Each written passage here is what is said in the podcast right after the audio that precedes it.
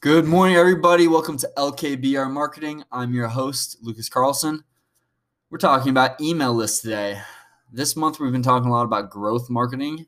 And specifically this week, I've been talking about email lists. You can find a lot of information on my Instagram. If you're not following, go check it out.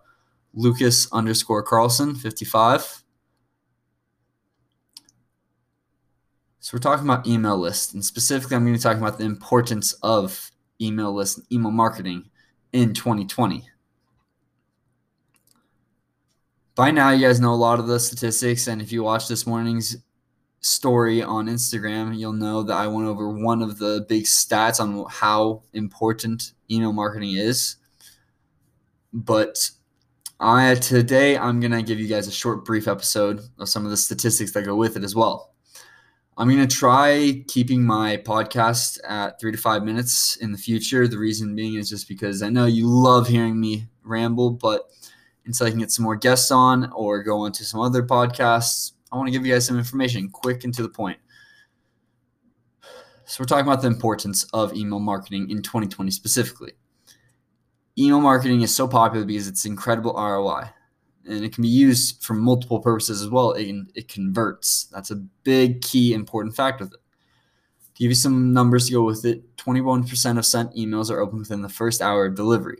Everyone's on their email or they're on their phone or on a laptop, and now with Apple Watches, with AirPods, with everything out there, you know when you get an email, and people are constantly checking those.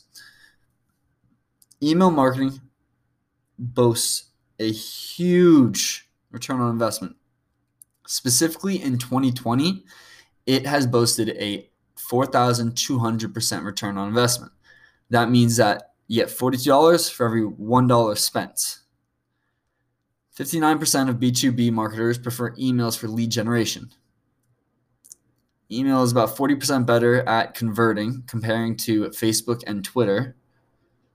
40% of B2B marketers claim that email newsletters are the most important tactic in their content marketing strategy.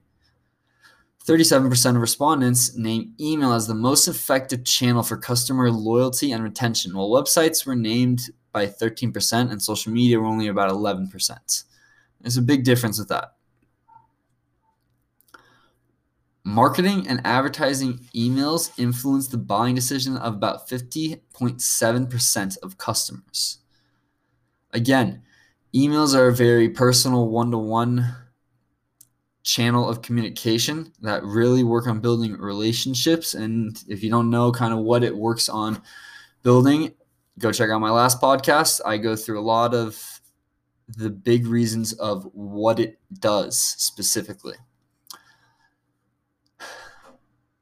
Email marketing is mostly used for lead generation, about 85%. Sales are about 84%, which is pretty close. Lead nurturing, 78%. And then customer retention is at 74%, being the lowest. These are all extremely great numbers and return on investment percentages that go with it as well for a marketing channel that posts you close to 4,200% return. If you can find me another channel that has something like that, then please, I would love to actually know about that in order to increase my own knowledge with it. But email marketing is going to be one of the most important marketing strategies that you or your business can do.